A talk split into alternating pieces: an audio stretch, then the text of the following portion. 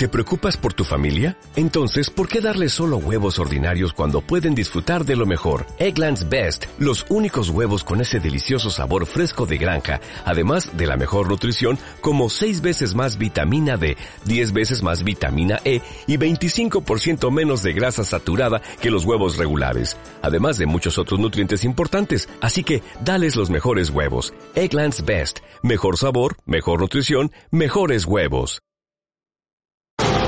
A todos los compartimientos, ¿preparados? ¡Deprisa! ¡A vuestros puestos! ¡Todos en posición! Buenos días. Buenos días, España. Vamos. Número uno, listos y a la orden. Todo el equipo, preparados. Compartimiento 2, listos y a la orden. Noticias a punto. Válvulas cerradas, niveles correctos. Hombres en posición. Que entren tertulianos. Compartimiento 4, listos y a la orden. Vamos a por ello. Número 6, listos y a la orden. Santiago Fontenla, preparado que entramos. Compartimiento 8, listos y a la orden. Comenzamos Buenos días, España. Compartimiento 10, listos y a la orden. A por ello. Vamos.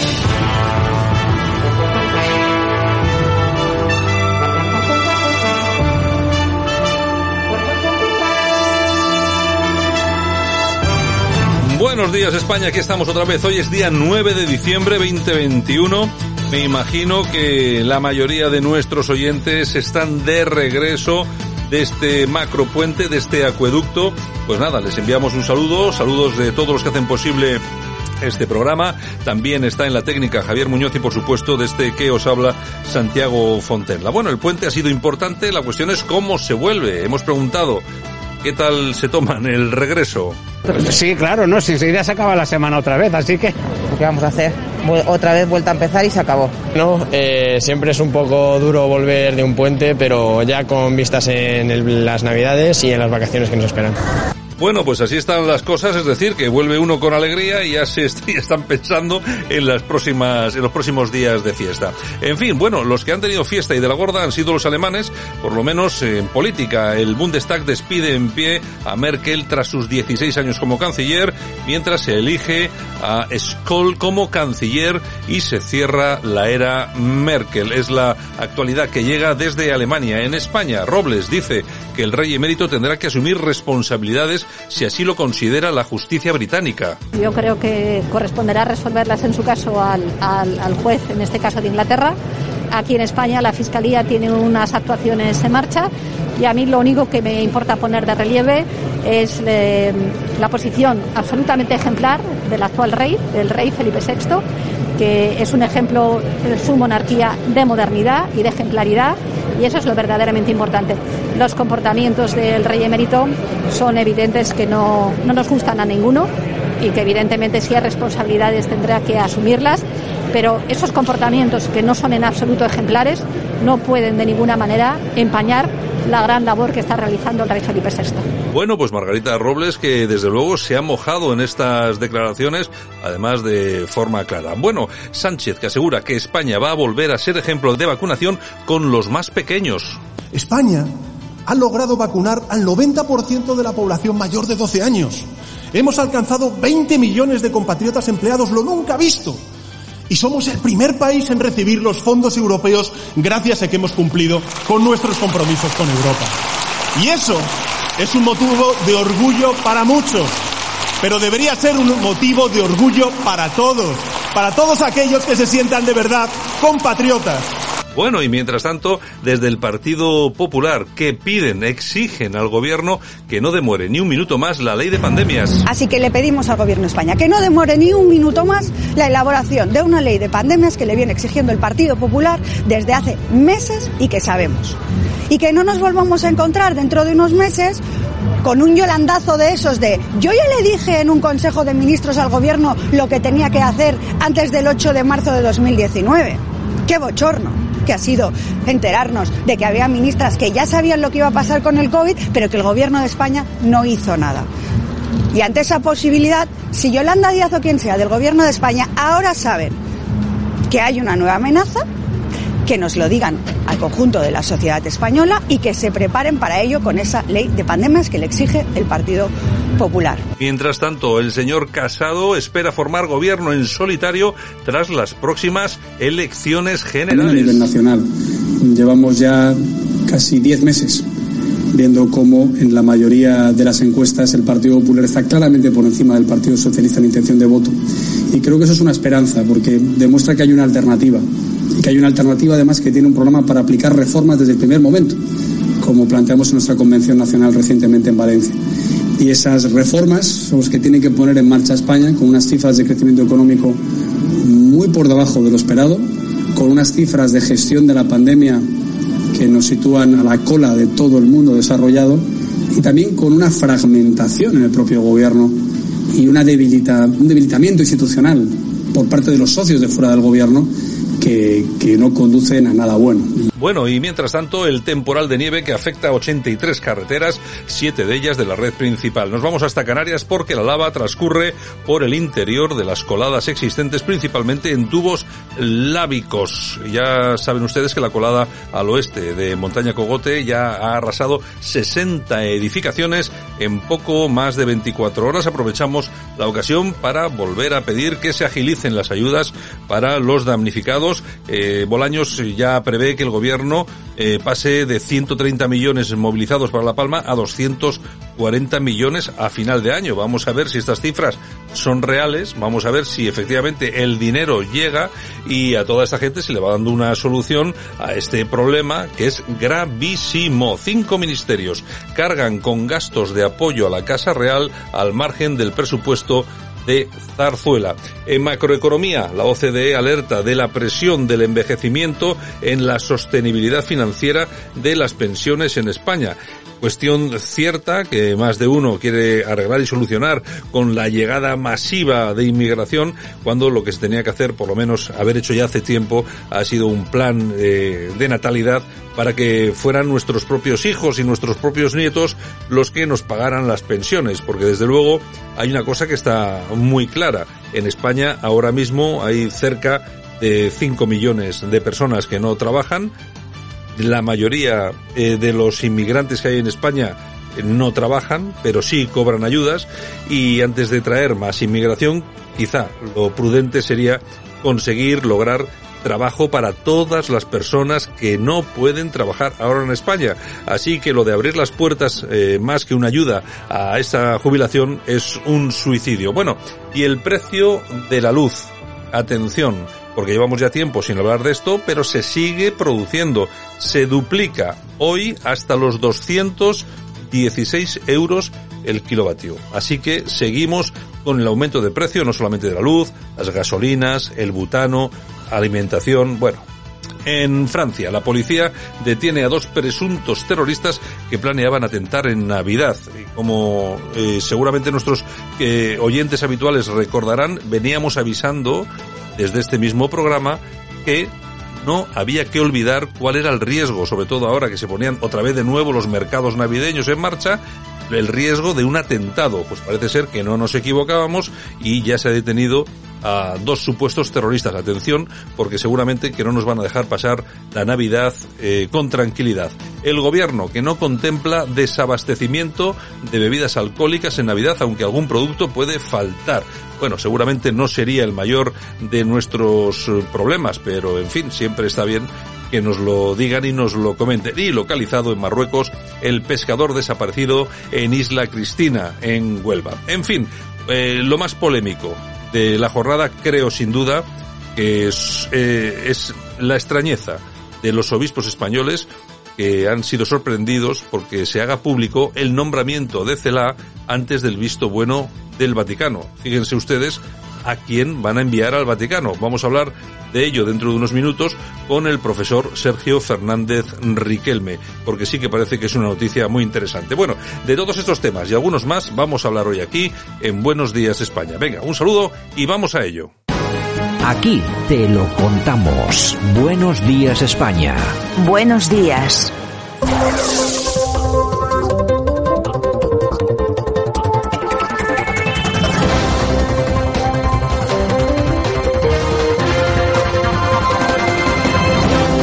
nosotros este 9, 12, 20, 21, que como cada día estamos ya dispuestos a entrar en nuestra portada, análisis de todos los temas de actualidad que se han producido en las últimas horas, no solo en España, sino también a nivel global. Lo vamos a hacer como siempre con nuestro buen amigo y compañero, el profesor Sergio Fernández Riquelme. Don Sergio, buenos días. Muy buenos días, Santiago. Bueno, se ha acabado el, el puente, parece ser que el país vuelve a la normalidad normalidad dentro de lo que cabe, porque siempre traemos unas noticias que de normales no es que sean muy normales, pero bueno, en definitiva, que nosotros aquí seguimos y seguimos el pulso de la información. Si te parece, comenzamos hoy por esa sorpresa, ¿no? Que ha, ha caído sobre los eh, sobre los obispos españoles cuando se han enterado del nombramiento de Celá, que se va al Vaticano.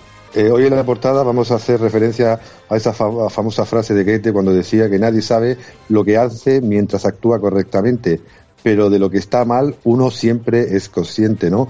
Y esta decisión del gobierno de nombrar embajadora en el Vaticano a Isabel Celá es una obra creo que de maldad pura y dura, ¿no? Mandar a una ministra que se ha distinguido durante su gestión por una ley educativa que ataca obviamente a los valores cristianos, incluso a cualquier valor de mérito y capacidad, ¿no? Pues es no solo una afrenta a, las relaciones exteriores de España, sino directamente a la propia Iglesia Católica. Podrían haber elegido pues a mucha gente dentro de la carrera diplomática, pero han elegido a una ministra que no tenía pues ya ni oficio ni beneficio, pero tenía un marcado significado político e ideológico y eso el, el, gobierno, este gobierno, creo que sabe hacerlo muy pero que muy bien.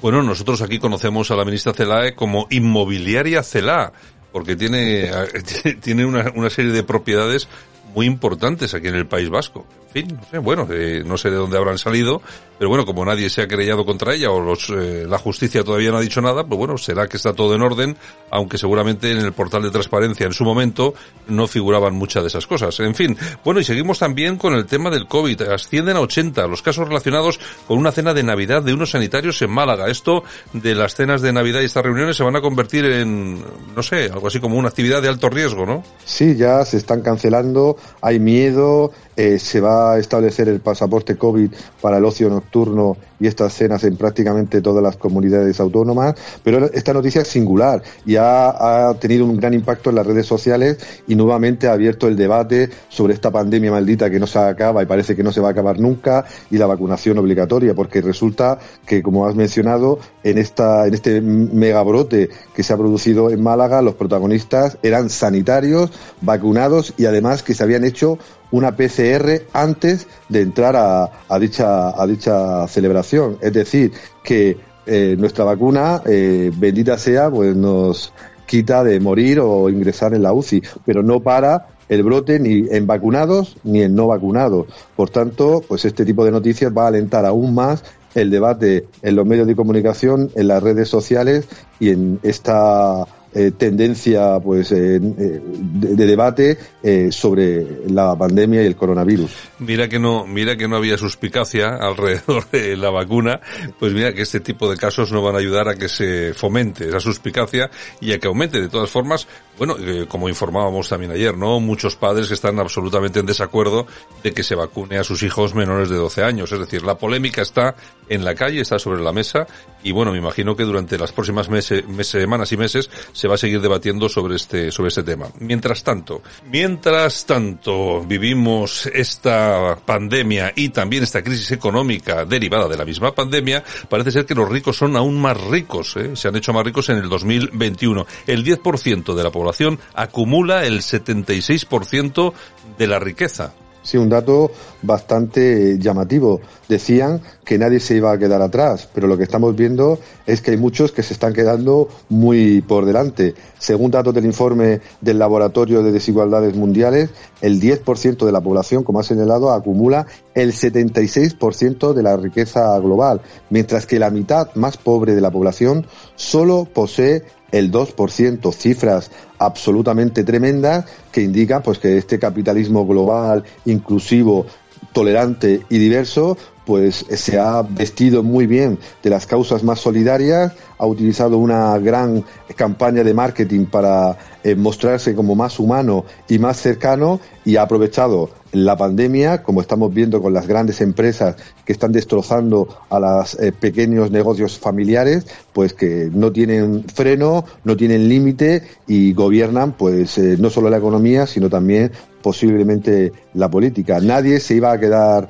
atrás, pero Amazon, Netflix y tantísimos millonarios que la mayoría, hay que subrayarlo, la mayoría, pues se autodefinen como de izquierda, de esa nueva izquierda liberal y progresista, pues son los amos del mundo, mientras que las clases populares pues están perdiendo sus trabajos, sus vidas, incluso su salud mental en esta pandemia. Sí, porque efectivamente lo que tú dices, todos estos eh, millonarios de Amazon y todo ese tipo de cosas, que nadie piense que son los típicos millonarios conservadores de derechas. No, no, no, no, no, no, no. Yo solamente conozco un multimillonario muy conocido que sea conservador, que es Elon Musk, el de el SpaceX y Tesla, pero es que todos los demás de las grandes empresas son lo que tú dices, estos liberales progresistas con este nuevo y raro socialismo extraño y bueno, y que alimenta sobre todo sus eh, fortunas. Y si hablamos de fortunas y de gastar, bueno, gasta el presidente. ¿eh? Sánchez viaja en Falcon a Galicia para el Congreso de los Socialistas Gallegos. Por lo menos le está sacando rendimiento al avión. Lo peor de todo es que ya estamos acostumbrados a que use el Falcon, el avión, pues para sus viajes públicos y privados, ¿no? Y la población obviamente no protesta. Lo peor de todo es que ha obligado en día de fiesta, en el día de la Inmaculada, a abrir una empresa maderera en Galicia para hacerse la foto eh, antes del Congreso que ha realizado el PSOE de Galicia para, para atenderlo, para mostrar que España va muy bien y para eh, señalar que está cerca de trabajadores y empresarios que ese día de fiesta, espero que pagado, pues han tenido que trabajar para que nuestro presidente pues eh, rememore pues con alguna foto y con algún vídeo que el PSOE sigue estando, no sé por qué, al lado de los trabajadores, incluso en día de fiesta. Bueno, yo no sé, me imagino que habrán cobrado las horas extras, porque si no, imagínate tú. Bueno, oye, nos vamos hasta Finlandia. Críticas a la primera ministra de Finlandia por ir a una discoteca pese a estar en contacto con un caso de COVID. Un poco lo que estamos comentando, ¿no? Que los más progres son los que, los que más nos dicen cómo tenemos que actuar, pero luego ellos hacen lo que quieren. Sana Marin, pobrecita, ¿no? Eh, la ministra más, más trending topic que, posiblemente haya en el mundo eh, escandinavo, en el mundo nórdico, pues ha sido pillada infraganti, pues saltándose todos los protocolos de, actuación frente al coronavirus. Dan lecciones a los ciudadanos, obligan a, pasaportes COVID, a restricciones durísimas, a vigilancias constantes, pero ellos pues eh, tienen el derecho a saltarse todas estas obligaciones y cuando les pillan pues, pues tiene también las justificaciones necesarias, ¿no? En su tweet, en su Facebook, eh, ha pues largado que estaba con la familia, que eh, pobrecito los niños, que no, que no sabía de la importancia, que ha sido un pequeño error, no va a dimitir, como no, no dimiten prácticamente ninguno de los políticos que obligan a los demás a vacunarse, a perder eh, eh, su libertad o a seguir eh, las normas implantadas por, por su Estado, ¿no? Estos liberales progresistas, pues, tienen la patente de corso y hacen lo que les da la gana, aunque los pillen. No deja de ser curioso, compañeros y compañeras, que hoy precisamente en Alemania, a unos cuantos kilómetros de aquí, se está produciendo un cambio político de una enorme envergadura y una enorme trascendencia también para Europa. Vamos a tener por fin, después de 16 años, un canciller socialdemócrata. Un canciller socialdemócrata. Y digo esto porque... ¿De qué habla el canciller socialdemócrata en ese acuerdo con los verdes y con los liberales? auténticos liberales, ¿eh? no los que tenemos aquí que siempre miran a la derecha, ¿no? Eh, ¿De qué están hablando? Pues hablan de salario mínimo. Hablan de equiparación entre hombres y mujeres salarial. Hablan de un ingreso mínimo vital. Hablan de la revalorización de las pensiones. Hablan de la formación profesional. Hablan de las becas para recualificar a los estudiantes y darles esas oportunidades. Es decir, hablan de todo lo que llevamos haciendo casi tres años y medio desde el gobierno de España. Somos la vanguardia de lo que tiene que venir, de lo que está por venir en Europa. Bueno, Sergio Sánchez dice que, que él ya lo ha hecho todo, lo que se propone Solch en Alemania. Somos la vanguardia de Europa. Cómo mola Pedro Sánchez, ¿eh? No sé cómo hemos podido, podido vivir tantas décadas sin un presidente pues tan preparado, tan visionario y que ha llevado a España a ser, mm, si no la primera potencia del mundo, pues la segunda o la tercera, ¿no? Primera puntualización. Eh, sí, técnicamente es un, eh, un líder socialdemócrata, pero recordemos que Angela Merkel, todas sus políticas han sido prácticamente socialdemócratas y además en los últimos años ha gobernado en coalición la CDU con el Partido Socialdemócrata. En segundo lugar, pues habla de los liberales. Hombre, si están a su lado, pues son buenos, y si están en su contra, pues eh, son malos. Y la tercera puntualización, pues hay que recordar que los logros de su gobierno, pues mm, son mínimos eh, seguimos a la cabeza del paro juvenil. Eh, recordemos que el ingreso mínimo vital del que hace, eh, del que se ha vanagloriado, pues son 400, 500 euros al mes, además sin inserción laboral paralela, que España pues tiene problemas gravísimos que obviamente ha escondido y vuelvo a repetir, no sé cómo alguien puede quejarse de esta España y de este presidente tan maravilloso que ha marcado el camino no solo para las generaciones españolas venideras, sino para la misma socialdemocracia alemana. La fúria! Eh, ei, Oli, Catalunya! Segons una sentència del Tribunal Superior de Justícia de Catalunya, a partir d'ara el 25% de les classes que es facin a Catalunya hauran de ser en castellà. Hi ha gent a favor, hi ha gent en contra, parlarem amb tots i així vosaltres solets arribeu a la conclusió que la sentència és absurda. Vinga, m'aixugo i comencem. Bueno, pues eh, es un audio que pertenece a un vídeo de un humorista, entre comillas, de TV3, eh, que en un sketch se limpia, o por lo menos eh, hace el paripé como que se limpia, y perdón por la expresión, el culo con la sentencia del castellano. Y qué gran humorista se ha perdido el resto de España.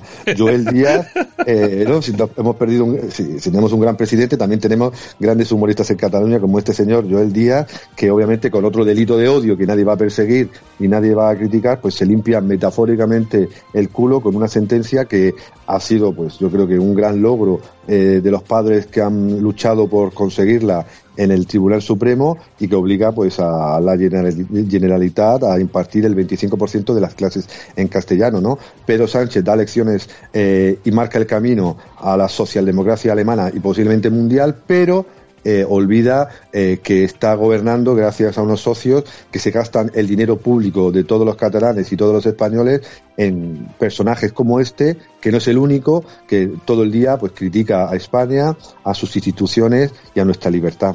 Bueno, y si te parece vamos a acabar, nos vamos hasta la página web de la cadena SER, allí nos encontramos una nota titulada ¿Por qué deberíamos replantearnos que la Inmaculada Concepción sea festivo? Según afirman, es una de las festividades religiosas con menos arraigo popular y algunos activistas del feminismo y la laicidad proponen revisar el calendario laboral para para conmemorar hitos científicos o los derechos humanos. Sí, el autor eh, anglosajón Richard Weaver señaló que las ideas tienen consecuencias, ¿no? En mi maravilloso inglés, ideas have consequences, ¿no?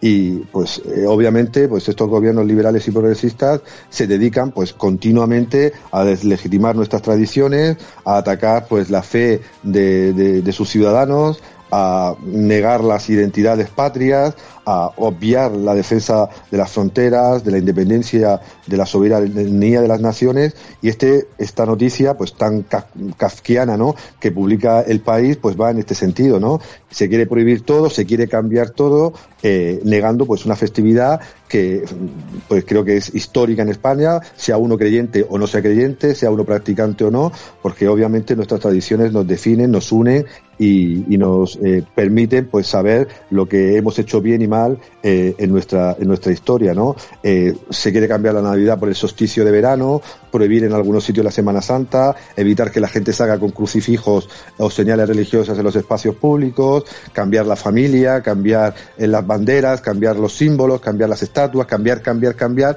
sin saber que eso, como decía, decía Weber, eh, perdón, tiene consecuencias y esas consecuencias las vemos eh, en España, ¿no? La eh, caída de la demografía, la desunión territorial, eh, pues una juventud a veces perdida sin trabajo y, y, sin beneficio y tantos problemas que vienen pues de unas ideas que no están ligadas a la realidad del, del ciudadano, ¿no? De a pie, del trabajador, sino pues a convicciones de élites de las que hemos hablado hoy que están más pendientes de temas absolutamente eh, etéreos mientras dejan sin resolver pues los grandes dramas que tienen nuestros compatriotas. Mira que no tenemos cosas de las que preocuparnos, las colas del hambre, el paro, la gente que lo está pasando mal, el precio de la luz, del gas, de la gasolina. Mira que no tenemos problemas importantes como para tener ahora que preocuparnos de qué es lo que pasa con la festividad de la Inmaculada Concepción y bueno, y eso de que no tiene arraigo entre la ciudadanía, lo dirán ellos. Yo creo que es una de las festividades más arraigadas entre nosotros. En fin, don Sergio, un abrazo y hasta mañana. Hasta mañana. Aquí te lo contamos. Buenos días España. Buenos días. Quería nos toca también vivir esa avalancha, esa continua llegada de, de, inmigración ilegal y este gobierno mirando para otro lado porque no pasa nada. Y los que nos encargamos de denunciar una vez tras otra esta situación, pues al final somos los alarmistas, los xenófobos, los racistas, cuando hay una verdadera problemática y sobre todo de un gobierno que no, que no se hace que no hace valer su posición de forma de manera internacional ante ante el resto de países. Por eso pues nos encontramos con, con otro país, otro vecino, país vecino, Marruecos, bueno, que, ha dado vía libre a, a algo que, que, que, violenta y viola nuestra soberanía como es el asaltar nuestras fronteras. Bueno, pues este señor, si no me equivoco, es Juan Francisco Rojas, que es el presidente de Vox Almería, que denuncia, además yo creo que acertadamente, el, la problemática que tenemos con la inmigración ilegal y lo que está sufriendo pues bueno, sobre todo nuestra frontera sur. Eh, bueno, una cosa es que lo que diga, lo que dice es cierto, otra cosa es también cómo lo dice. Pues la verdad es que ya podían poner a uno que hablase un poco mejor. Es el presidente de Vox de Almería, podía expresarse un poquitín de un, no sé, no sé, pero vamos, es que me parece un poco triste y pobre la forma que tiene de contarlo. Pero bueno, en esencia, lo que dice es real. Efectivamente tenemos un gran problema con el tema de la inmigración y sobre todo tenemos un gran problema con Marruecos, que es quien está permitiéndolo. No está permitiendo una cosa, como dice este señor, pues hay que expresarse un poco mejor, está permitiendo que se asalten deliberadamente nuestra frontera sur. En fin. En fin, que muchos problemas tenemos en este país, señores. Buenos días, España.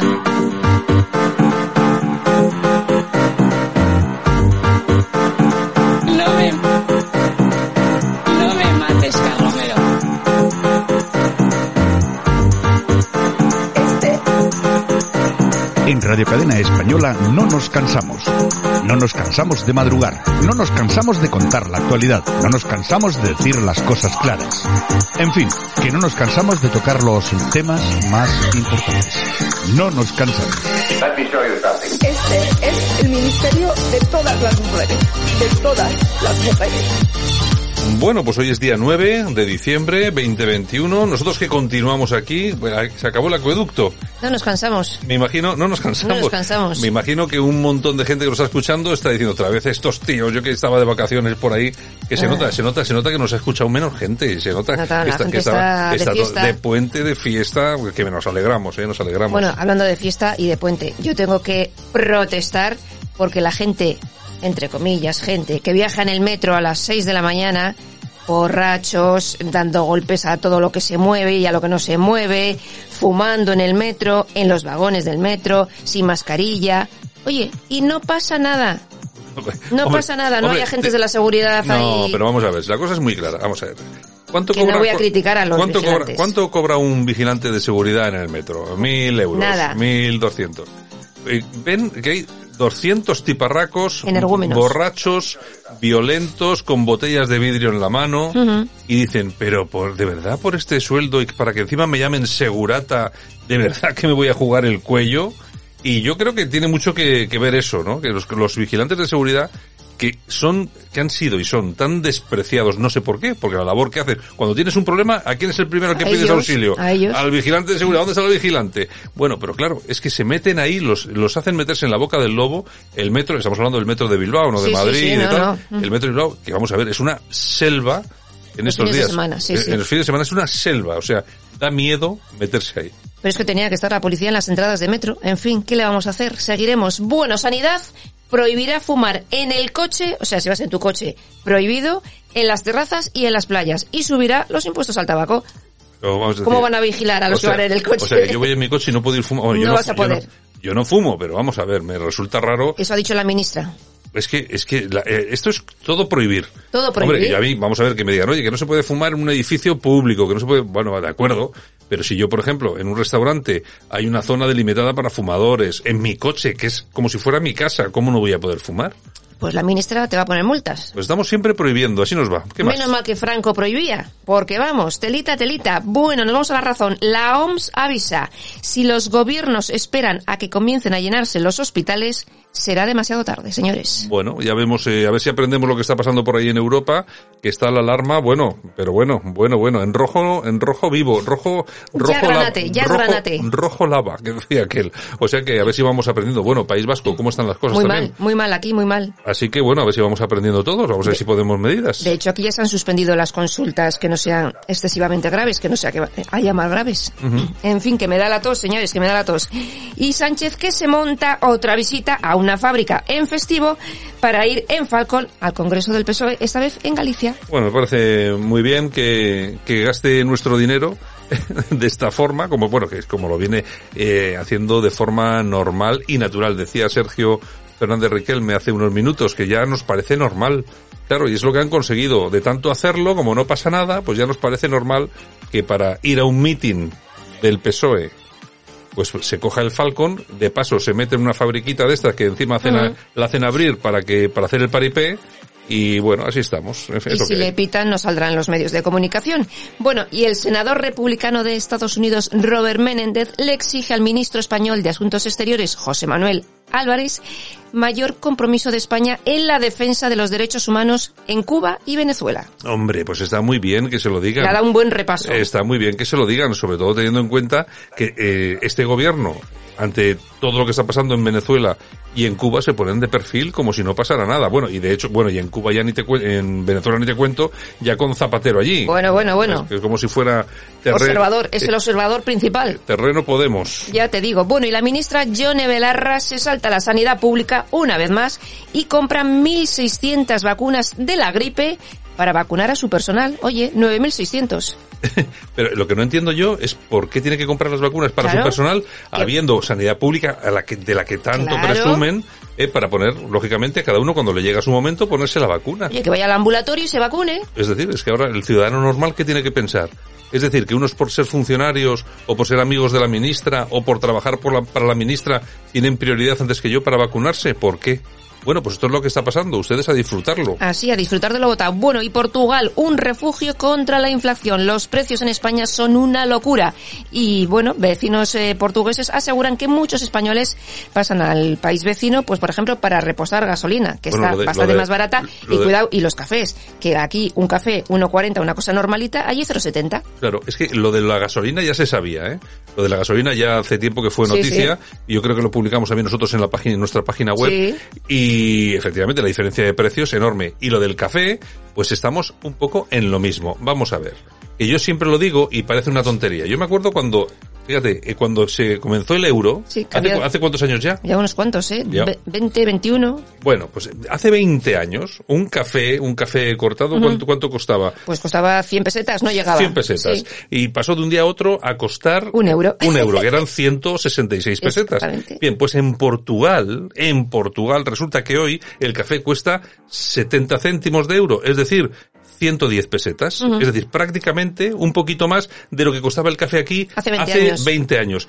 Vamos a ver, ¿a nadie le extraña que esto sea así? ¿A- ¿No podría alguien pensar que nos están y nos, han, y nos llevan 20 años tomando el pelo con el tema de los precios? Ya Bueno, te digo, ya te digo. Bueno, y un matrimonio con un niño viven en una frutería de 18 metros cuadrados convertidas en vivienda. Ya. Se supone. En Barcelona, 550 euros de alquiler paga. 500, encima paga 550 sí, euros. Sí, sí, sí. Y esto en la ciudad de la De la futura señora- ministra. De la futura ministra, la señora Colau. eh, es que es una cosa. Ahora, de todas formas, como no hay nadie que dice nada, como no hay nadie que haga, que haga nada con este tipo de cosas, que además tú fíjate, forma más precaria cómo vivirá esta gente. Para que luego hablen. No quiero ni pensarlo. Y nosotros no vamos a perder las buenas costumbres a pesar del acueducto y regresamos con el precio justo. ¿Cuánto nos ha costado la guía Slamming que ha pagado el Ministerio de Sanidad? Pues 14.500 euros. Ya sé, ya sé que ustedes no saben lo que es el slamming, pero se lo vamos a explicar en un momento para que despierten. Pues es una guía que te enseña a drogarte haciendo sexo. Es decir, es decir, que tú mientras te estás manteniendo sexo, te drogas, te metes algo en el cuerpo y tal. Eso es el slamming. Entonces, esta gente defiende que puede ser placentero esto de hacer el slamming. Bien, y va nuestro Ministerio de Sanidad, que pagamos nosotros, pagamos con nuestros impuestos, y saca una guía de 14.000 euros. Exacto. Bueno, yo es que no acabo de entender por qué se gasta el dinero, se gasta el dinero en estas cosas. Pero estamos en lo de siempre, siento ser una especie de marmota, pero como nadie dice nada, pues ahí se Hoy queda. te he dado dos precios por el precio de uno, ¿eh? Sí, también es verdad. Ay, ay, ay. Bueno, ¿vamos a las oñejas? Vamos a dar unas uñejitas, Javier, por Pues favor. las vamos a dar a Cristina Segui.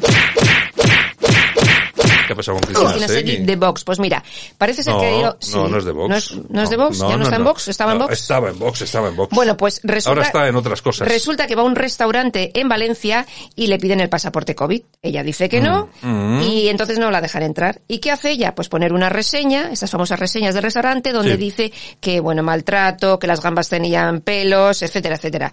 Y claro, los del restaurante Sí. que se dan cuenta dicen, mira, nosotros nunca contestamos a los mensajes, pero chica, te has pasado un pelín, no te hemos dejado entrar por el pasaporte COVID, no has comido y mira. O sea, pero vamos a ver que yo, vamos a ver que yo tengo que entender ese tema. ¿Ella firma la reseña con su nombre? Pues parece ser.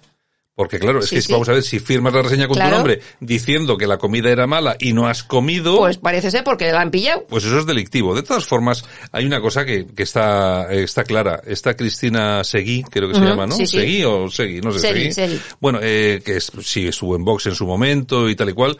Hombre, vamos a ver, eh, ha tenido mejores momentos, no voy a decir Ya. nada, ha tenido mejores momentos. Lo que pasa que también está bien a la gente esta que le gusta pues tener su minuto de gloria y bueno, pues, eh, Pues lo ha es, tenido. es, es lo que es. De todos modos, no es un ejemplo, eh, no es un ejemplo, no es un ejemplo demasiado importante esta, esta Cristina. Por otras cosas, no por esto del restaurante. No, no, por ya, otras ya. cosas. Cualquier día que... Busquen en Google. No, pero cualquier día, cualquier día podemos hablar de ello. Bueno, No, pues ahora problemas. hablaremos, hablaremos. Aplausos. ¿A quién le vamos a dar unos Pues aplausitos? para el hospital de Belvich en Barcelona.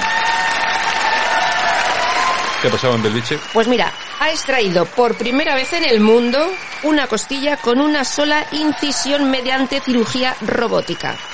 O sea que... La primera vez que se hace en el mundo. Bueno, no está mal, no está mal, no está mal, sobre todo teniendo en cuenta que tiene que ser tecnología punta. Pues que- que aquel- imagínate, imagínate. Bueno, bueno, pues venga, vamos allá.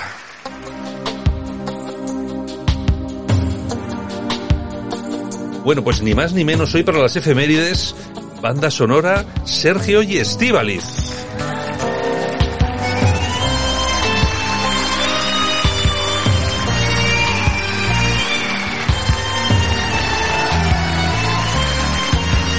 Esto parece sálvame.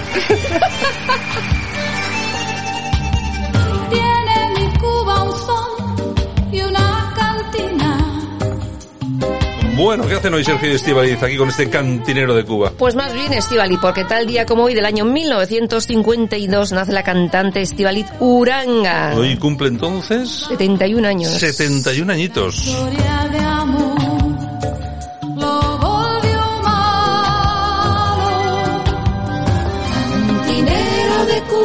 Bueno, yo creo que ha tenido bastantes éxitos, tuvieron bastantes Con Sergio, éxitos. con su marido. Sí, eh, lo que pasa es que yo creo que este cantinero de Cuba, yo creo que ha sido el mayor, ¿no? O sea, Bueno, ha tenido unos cuantos, sí, sí, sí. bueno, esta es una- la típica baladita que se puede, se deja Eh, escuchar. Efectivamente. Bueno, ¿qué tenemos? Bueno, pues mira, también tal día como hoy, pero del año 1916, nace en Nueva York el actor Kirk Douglas, que falleció con 102 años, ¿eh? Y también tal día como hoy, pero del año 1926, nace el torero Luis Miguel Dominguín. Y nos vamos al año 1953, porque tal día como hoy de ese año nace el actor John Malkovich. Y también tal día como hoy, pero del año 1966, se emite por primera vez la serie Star Trek. Y tal día como hoy, pero del año 1984, los Jackson Five realizan su última actuación en Los Ángeles.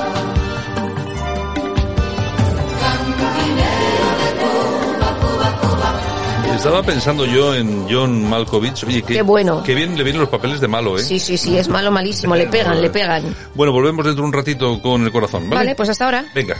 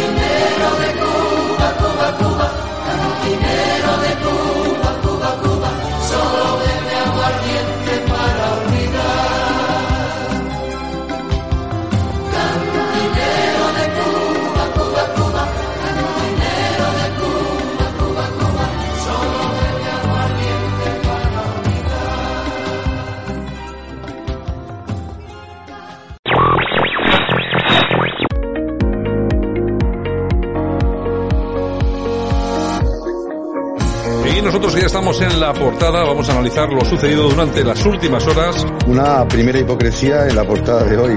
El alcalde de Cádiz, eh, José María González. Buenos días, España. ¿Cuánto nos han costado ocho asesores de Montero por diez meses de trabajo? Eh, desde que empezó la pandemia y desde antes, ¿no? Tienen una obsesión con eliminar a Madrid, nos han hecho de todo. aparte de la deriva que está cogiendo ciertos movimientos que van señalando al hombre y criminalizándolo. Hola, buenos días. Un saludo desde Estados Unidos. Los españoles y, y, y lo de la República no lo llevamos muy bien, ¿eh? históricamente. El, el gobierno sabía la letalidad del virus. Y no solo la sabían y nos lo ocultaron, sino que nos lanzaron prácticamente a los leones. Es que no se puede ser más falso, fariseo, hipócrita, o sea, tiene un patrimonio entre él y la mujer de un, mi- millón de euros y va a Vallecas con la sudadera a hacer el paripé, y es como, mira, eres ridículo. El Frente Nacional, la mayor parte de la gente que vota al Frente Nacional en Francia son obreros y empleados.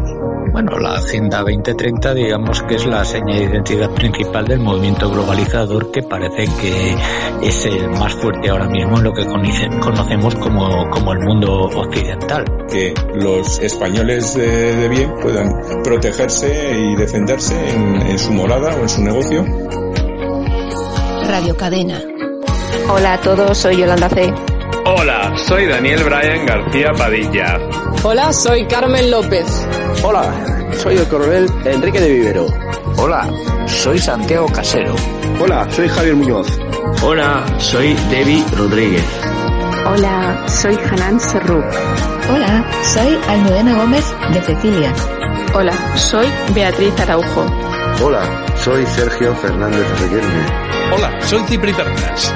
Hola, soy Silvia Raposo. Y yo soy Santiago Fontenla. Y buenos días España, lo haces tú. Aquí te lo contamos. Buenos días España. Buenos días. Y nosotros como cada día que nos vamos a dedicar a hablar un poquito del dinero, eso que nos importa tanto y que últimamente, pues bueno, viene siendo sobre todo nuestro bolsillo, bolsillo asaltado de forma continua. Lo vamos a hacer como siempre con nuestra buena amiga Almudena Gómez de Cecilia. Almudena, ¿qué tal? Buenos días. Hola, ¿cómo estás? Hoy yo creo que vamos a hablar de una cosita que además yo te comentaba ya hace tiempo, eh, que era sobre la evolución en bolsa de las empresas tecnológicas, pero las españolas, Almudena. Sí, claro. Eh, yo he pensado que, que primero tenemos que ver las nuestras. Es verdad que las grandes empresas tecnológicas como Microsoft o Dell o Intel no son españolas, pero bueno, aquí tenemos también algunas que no son tan grandes, pero que tampoco están nada mal, ¿eh? Y han tenido buen comportamiento en bolsa. Bueno, pues si te parece, vamos a explicar algunas eh, para que, y vamos a hablar de algunas para que nuestros oyentes conozcan negocios españoles que son casos de éxito. Si te parece, vamos a comenzar por Indra. Muy bien, porque es una empresa, esta es una empresa realmente muy grande. Si Esto es una multinacional muy, muy grande y, y bueno, hay que decir que, que es una empresa pública con mayoría accionaria de- del Estado en un, en un casi un 19%. Pertenece a la SEPI, esto que a los liberales no nos gusta nada. Pero bueno, es hasta cierto punto lógico porque se, de- se dedica a defensa y armamento. Entonces, Ah. bueno, mm, estas eh, sí cosas estratégicas, pues bueno, suelen ser eh, hasta cierto punto de pertenencia. Pero bueno, tiene también fondos eh, extranjeros que son dueños como Fidelity, State Street e incluso el Banco de Noruega, porque tiene divisiones de consultoría y transformación digital. Y además, eh, bueno, para los oyentes, se suele encargar del recuento de votos en las elecciones españolas. Sin comentarios. Sin. Fundó, eh, sí, eso, por eso, por eso. Se fundó en 1992 y está en el IBEX desde 1999. Y es una multinacional muy, muy grande. Tiene presencia en 46 países y un buen comportamiento en bolsa. Este valor está ligado al crecimiento económico y, claro, acusó mucho el cierre COVID. Pero en la recuperación, este tipo de valores crecen con más rapidez que la economía en general. ¿Por qué? Pues por el alto valor añadido que tienen esos servicios tecnológicos de consultoría que te comentaba y de desarrollo mm, bueno, pues de Business Intelligence, de Artificial Intelligence, todo eso. Entonces, en cuanto a, a comportamiento en bolsa, pues están en el entorno de 10 euros. Sus máximos andan por 14, casi 15, o sea, 14 mucho, 14,70. Al ser una tecnológica, ¿qué ocurre? Pues que aguanta mejor los malos tiempos de caídas y por eso pueden actuar como valor refugio con una expectativa de no caer tanto en las bajadas y subir después más que otros en las subidas. Bueno, eh, otra empresa, Amadeus, además, eh, fíjate, son empresas, eh, Amadeus, por ejemplo, seguramente no mucha gente habrá oído hablar de ella. Bueno, sí, claro, esto ya depende. Yo no, no voy a aventurar porque depende. Hay gente muy aficionada y gente que, mm, que esto no lo lee ni por encima. Entonces, bueno, habrá de todo. Amadeus, sí, es una empresa, esto es una empresa potentísima. Se creó en 1987 por la alianza de las aerolíneas que eran Lufthansa, Iberia, Air France y SAS, la escandinava. Pero luego se fueron añadiendo más. En 1988, fíjate, hablamos de tiempos lejanísimos en los que realmente no había desarrollo tecnológico, pero crearon el primer centro de software en Niza. Y, y luego ya se fueron incorporando al proyecto Austria, Finlandia y luego se incorporaron más países. Porque se trataba de crear un sistema de reservas internacional. Era un proyecto eh, inmensísimo. En 1993, que seguimos hablando de tiempos eh, casi pretecnológicos. Pues no, no, no, ya tenían un desarrollo impresionante. Hasta el punto de que el 60% de las agencias de viajes europeas ya tramitaban las reservas de vuelos, de coches y de hoteles a través de la plataforma. Era impresionante. Este desarrollo era mixto con IBM. Bueno, claro, pues no, no fueron por libre porque era imposible en aquella época, pero el desarrollo eh, luego ya pasaron a desarrollos propios y señalar que el papel de la central de gestión que está, estaba y está en Madrid fue esencial. Empezaron desde el principio con España y en Madrid. Y empezó a cotizar en bolsa española en el 99. Lo que pasa que en 2005 se excluyeron de bolsa y luego volvieron en 2010 y aún siguen. Y es uno de los valores más sólidos. Es uno de nuestros valores más, más, o sea, eh, puede competir eh, con ventaja con cualquier otro valor mm, internacional. Salió más o menos a 10 euros y medio y llegó a 77 en 2018. Bueno, eso Es un, un pelotazo, ¿eh? Porque- Impresionante. eso, eso, Mm. eso quiere decir que el que el que metió el dinerito en aquella época ah, ganó dinerito, o sea, pero del bueno además. Bueno, oye, otra empresa que también es muy potente, Amper. Bueno, esta empresa sí ha sido muy potente. Esto es como el Atlético de Madrid. Mira que yo soy del Atleti, ¿eh? Pero es como el Atleti. O sea, o está en primera o está en cuarta regional. O sea, esto es la verbena. Esta, esta es una auténtica verbena. Con esto hay que tener cuidado porque esta ha sido mm, chicharro desde que o te da muy buenas eh, alegrías o te da unos disgustos que te arruinan. Pero es típica de España. Es esta hay que mencionarla porque es española y, y es española hasta la médula. Sea, mm, nuestro perfil. Y resurge de sus cenizas, pues como nosotros, como el ave. Se fundó nada menos que en 1956 y por un matrimonio de ingenieros. Se dedicaron a poner todos los porteros automáticos de casi todas las cazas de España. O sea, era la bomba, ¿no? De estos negocios que dices, ¡boom! Luego la compró Telefónica, lo convirtió en un pues en un productor de componentes, casi un semiconductor, y en 1986 empezó a cotizar. Pero, eh, esto que te digo, en 2012 pues ya estaba fatal. Y en 2014, en preconcurso de acreedores, bueno, ahí tuvieron una en el Consejo de Administración, lo típico de aquí, salieron tirándose las cosas a la cabeza, bueno. Y asombrosamente, la verdad es que ha conseguido saldar la deuda. Y no te creas que ya no es una estima, o sea, saldó la deuda y empezó a comprar empresas tecnológicas eh, para centrarse en lo que está más de moda, que es la ciberseguridad. Por eso te digo que es un perfil mm, de, o sea, de este tipo, ¿no? Como somos los españoles. De 0 a 10.000 y de 10.000 a 0. En cotización, no, en cotización eh, andaba por los eh, 0,08, o sea, 8 céntimos esta cosa, pero ha conseguido llegar a 17 céntimos, es decir, ha más que doblado lo que te decía de, de este tipo de volatilidad. Es muy arriesgado, pero muy difícil de matar. Por eso yo creo realmente que incluso puede llegar a seguir adelante y, y claro, pasa que recomendar este tipo de valor pues es una cosa muy arriesgada, pero yo estoy casi convencida que con paciencia los que cobren a 17 céntimos lo verán más arriba. Bueno, bueno, pues ya veremos a ver qué es lo que pasa. Bueno, pues hoy hemos tocado esas tres empresas españolas, son grandes, Indra, Amadeus, Amper, y bueno, nosotros que seguiremos hablando aquí en este espacio semanal, pues no solamente de empresas españolas, sino también de empresas de todo el mundo que merezca la pena y sobre todo también de cositas de bolsa y en general de economía. Lo haremos con nuestra buena amiga Almudena Gómez de Cecilia. Almudena, hasta la semana que viene. Muchas gracias, hasta luego, Santiago.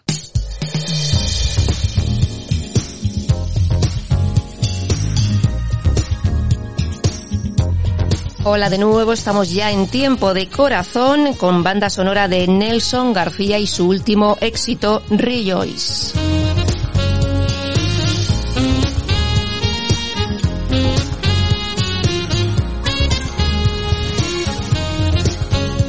Pues aquí estamos, tiempo de Corazao, que seguramente traemos cosas interesantes, ¿no?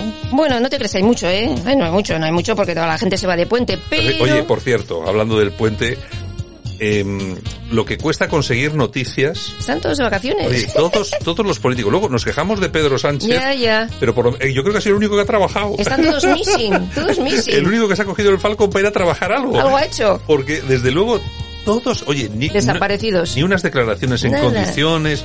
Nada, nada, una cosa horrible. bueno, nada, bueno. nada, nada. Bueno, la que sí hablaba es Belén Esteban, porque es que no hacen más que preguntarla por lo de Jesulín, que ya está un Bueno, poquito ha harta. estado- ha estado muy bien, Ha estado ¿eh? muy bien, ha estado muy bien. Les ha bueno, lo que hablábamos ayer, que les ha deseado lo mejor y tal.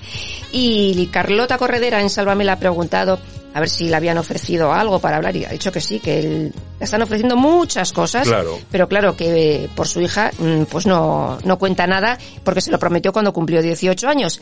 Y entonces le ha dicho, si tu hija te da carta verde para hacer lo que quieras y decir lo que quieres, ¿tendrías un par de horas o tres aquí en Sálvame para hablar? Dice, hombre, un par de horas o tres no. Necesitaría un Secret Story tres meses. Porque mira que no iba a alargar. Pero nobleza obliga y va a ser que no. Hombre, es que vamos a ver, tiene que ser doloroso. Yo no sé para la hija de, de Belén Esteban. Ujú. Me imagino que también.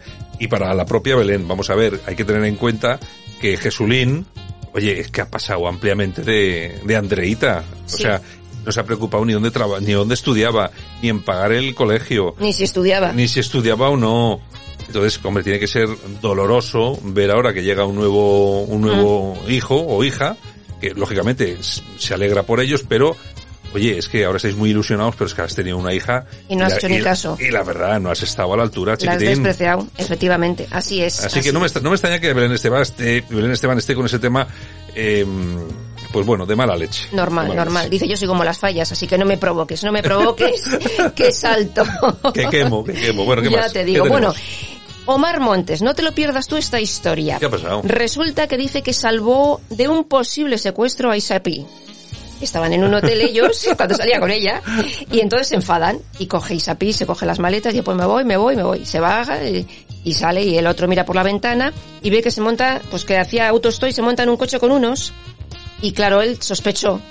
Se sale y persigue el coche. El coche para en una gasolinera, él para también, y cuando el otro va a echar gasolina, que- pues, hombre, se bajan de la gasolina, eh, del coche de todos, coge a Isapi, la saca del coche y se la mete en su coche. Y dice que después le dijeron que era pues una banda de estas que se dedica a atracar a gente y ¿Pero todas eso dónde era? cosas. ¿Aquí en España? Sí, sí, sí, sí. Cosas de, No lo sé, bueno, es que Omar también, Montes. es que a Omar Montes también hay que pillarle. Los Drieris era la banda. Los Drieris. Los Drieris. Dices que es buena chica y es carne de cañón. Ay, Dios mío. Este Omar Montes. Cosas de Omar Montes, en fin. Bueno, y Kiko Matamoros, que en lecturas pues nos enseña su nuevo salón con su novia y todas esas cosas. Dice que quiere ser padre otra vez. Bueno, que eh, su nuevo salón, imagino, con muebles carísimos. Exactamente. Sí, porque es que estos, eh, vamos a ver, yo, a mí hay una cosa que me llama mucho la atención. Muy caros. Estos tíos, todo el día, todo el día hablando de los demás, pero luego es, no les toques lo, lo suyo. Todos los días, por ejemplo, eh, Matamoros Sí. es un tío súper progre, porque es súper progre, lo siguiente de progre. Bueno, yo creo que, no, bueno, yo me imagino que será un poco, sí, rarito de esta izquierda, de esta izquierda Millonaria. que hay ahora, millonaria. Y oye, todo el día dando lecciones de lo que es y lo que no es, y luego ves, el tío tiene mesas, tiene lámparas, Que cuestan un es decir, pastizal. miles y miles de euros. Sí, sí. O sea, pero vamos a ver, este hombre que ganará dinero, pero no debe dinero a Hacienda, no debe un millón de euros a Hacienda o algo así. Pues no se sabe. No se sabe. Es que yo no, yo no acabo de entender cómo una persona que debe a Hacienda puede seguir viviendo con un nivel de vida como el de este. No lo sé. Igual es que soy tonto y no sé hacerlo. Igual estoy equivocado. Bueno, ¿qué más Estaremos ¿Qué equivocados. tenemos? ¿Qué más tenemos? Bueno, Íñigo Nieva, el novio de Tamara Falcó, que esta noche inaugura negocio en la Gran Vía madrileña, Mm. el Lula Club. ¿Pero qué, entonces qué va a ser? ¿De copas o de comidas? Pues mm, de copas. De copitas, ¿no? El Lula Club. El Lula Club. Bueno, será socio con otra gente, me imagino. No sabemos. Inaugura él. Inaugura él, bueno, Es sí, un nuevo eh, sí, pero bueno, lo O habrán sea- puesto él al frente porque como es la figura pública, pues es, Es el hombre de moda ahora. Claro, es el que atrae titulares y a los medios de comunicación para que les hagan publicidad gratis. Claro, estará allí Tamara. Es- hombre, eso de todas, todas. Es que han estado esta semana en un resort en, en Marbella, pues recuperándose de la fiesta la de, fiesta. cumpleaños. Es que- Claro. o sea, vamos, a vamos a recuperarnos de la fiesta de cumpleaños. Exactamente, entonces nos vamos a un resort ahí en Marbella, tranquilamente y tal y cual, es- y ahora vienen pues para la inauguración. Es acojonante. La vida de ricos y famosos, oye, si es que yo de mayor quiero ser como Tamara. Bueno, en fin. ¿qué más? Bueno, y Ricky Martin, que está de vacaciones, ha venido a pasar el puente aquí a Madrid con su marido. Está de puente madrileño, ¿qué se dice? ¿Y cuántos hijos tienen estos?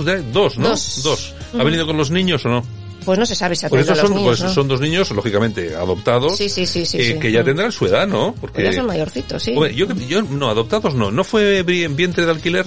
Efectivamente. Yo creo que fue, Sí, es, es decir, de que eran, porque yo, Sí, yo he visto alguna sí, foto que eran bebés. Estados Unidos. Sí, sí, sí, o sea que no pueden ser muy mayores. Yo creo no, que ahora, no, no, son pequeños. ahora pueden tener tres años o Tres, cuatro. cinco pueden cinco tener, máximo. no más, eh. no más. Igual ni cinco, sí, sí, sí. sí. Por ahí, por ahí, por vientre ahí. de alquiler, vientre Así alquiler. es, así es. Bueno, y Marta Rivera, que es la nueva estrella de Antonio Banderas, es actriz y está en el teatro en Málaga interpretando la serie Company con Antonio Banderas. Ajá. Y dice que todos le adoran porque es humilde, amable y tremendamente generoso.